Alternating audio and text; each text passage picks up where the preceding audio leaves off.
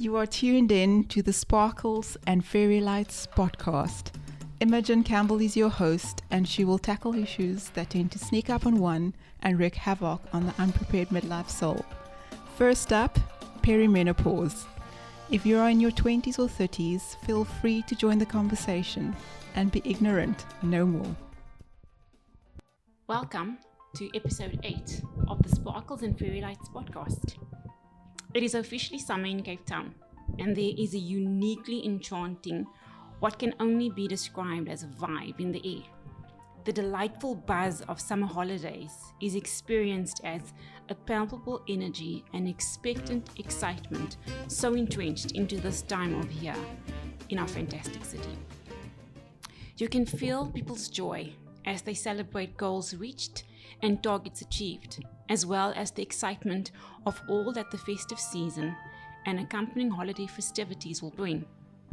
Think family, fun, sun, sea, and road trips.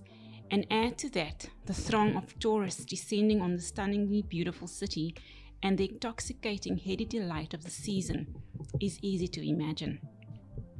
Now that you're settling in, and without wanting to put a dampener on it, let's proceed to chat about the effects of hormonal fluctuations and aging and how they affect the skin, and as it turns out, the head, as this is as far as I'm going to get today. There's too much to cover, and we'll need another episode or two before we conclude at the soles of the feet. Without further ado, let us start with the crowning glory of many a woman. By the time a woman hits her 40s, she has probably learnt to tame her mane amid the humdrum routines of having a family, working, life, and generally maturing in all aspects of her life. However, just as things seem to be coming together nicely, some hair raising experiences start to occur thinning, receding, or graying, and maybe even patches in the hair. These are oftentimes the effects of hormones. For many women, depending on the thinning experienced, it could be one of the most horrendous reminders that time is marching on. A Cleveland Clinic article explored the relationship between hair loss and menopause.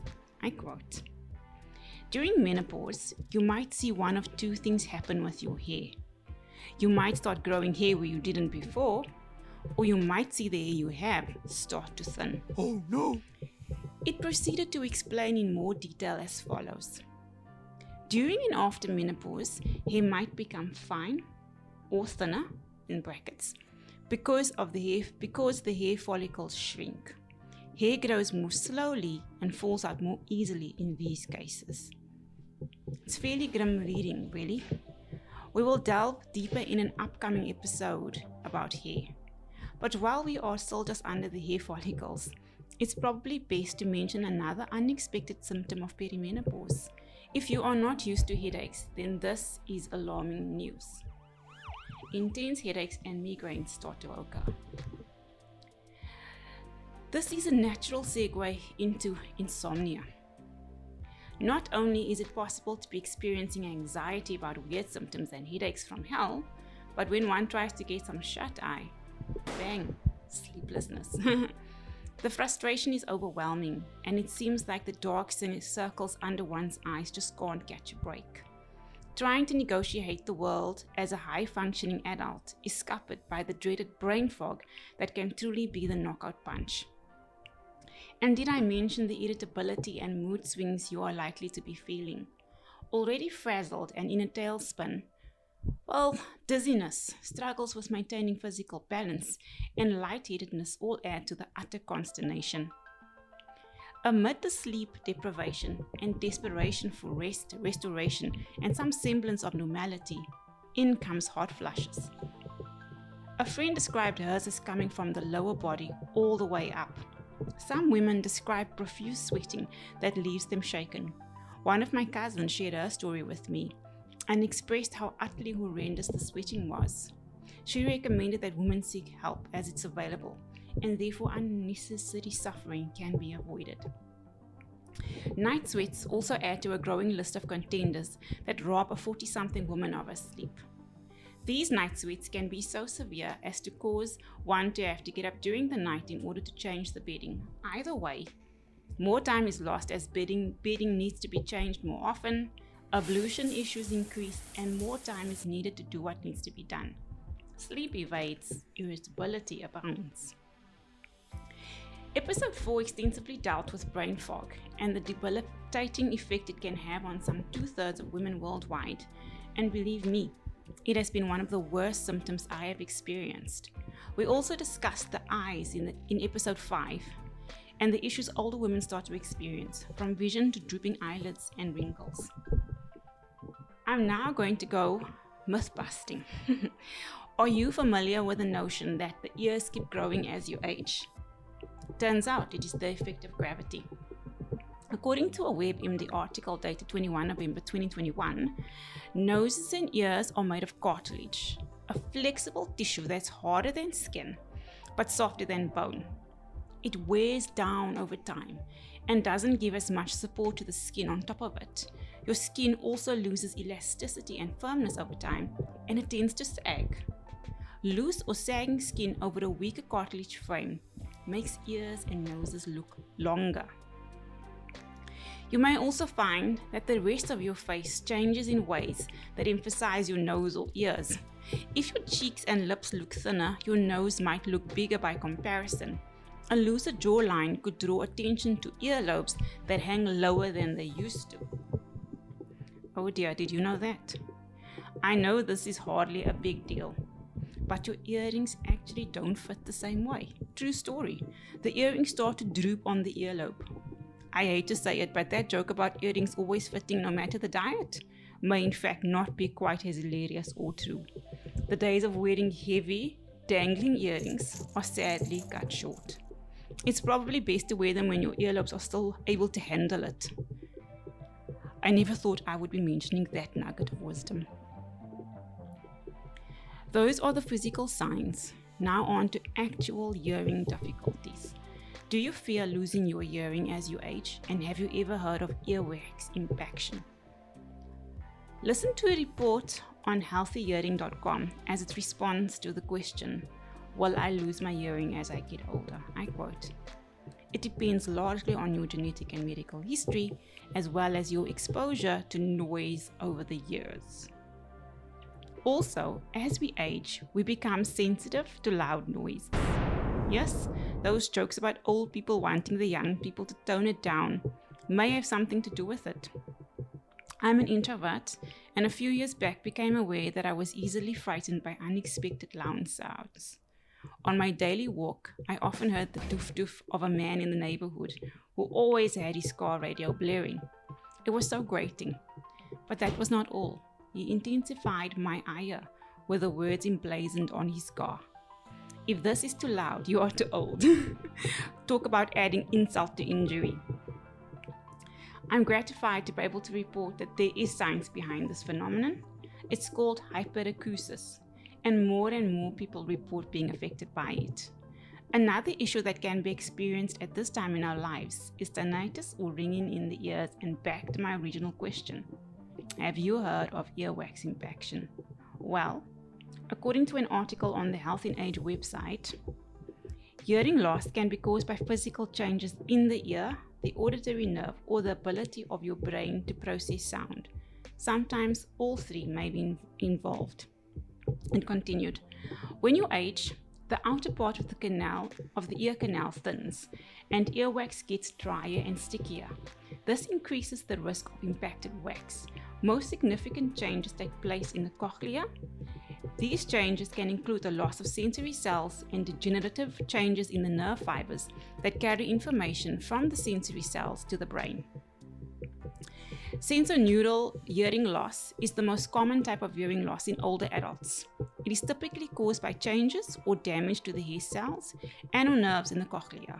The main cause is age, but excessive noise exposure and ototoxicity, which is damage to the inner ear caused by drugs or chemicals, can contribute as well. Other causes of sensorineural hearing loss include genetics or blood vessel problems, including those related to diabetes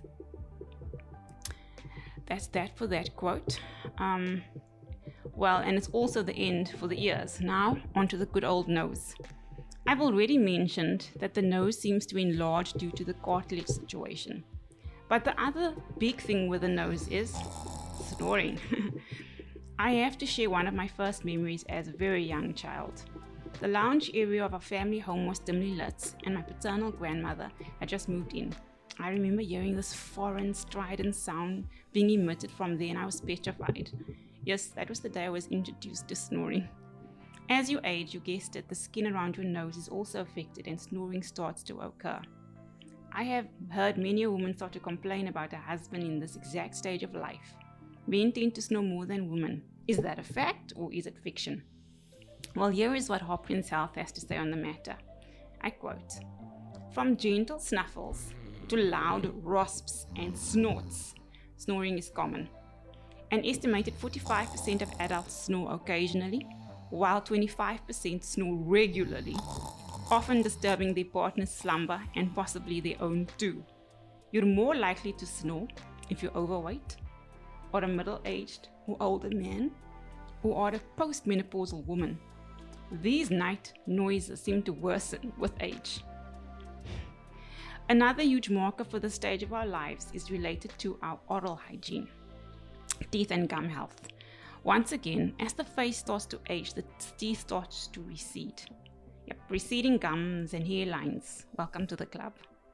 Also, be aware of stained or yellow teeth. And bad breath, another unfortunate companion on the journey. In your 40s, though, it seems as though keeping the gunk off your teeth gets that much harder. And what about chattering teeth? According to A.Vogel's website, it can be due to your mouth becoming drier, which is a common symptom. We have good bacteria in the mouth as well as bad that help to protect our teeth. Your saliva is a sort of antiseptic and helps to destroy any bacteria that are in the mouth. So, if you are producing less saliva, because your mouth is getting drier, then this can affect the bacterial balance in the mouth. And we know that having a lot of bad bacteria can be a huge factor in general tooth decay. It continued. We know too that falling estrogen levels can affect the mucous membranes of the body, including the inside of the mouth, which can make your gums more sensitive and more vulnerable to recession. Your gums help to stabilize your teeth, so if your gums start to recede, it can make you much more vulnerable to tooth loss and also more susceptible to tooth decay. It's the season to be jolly. But my tale today is anything but.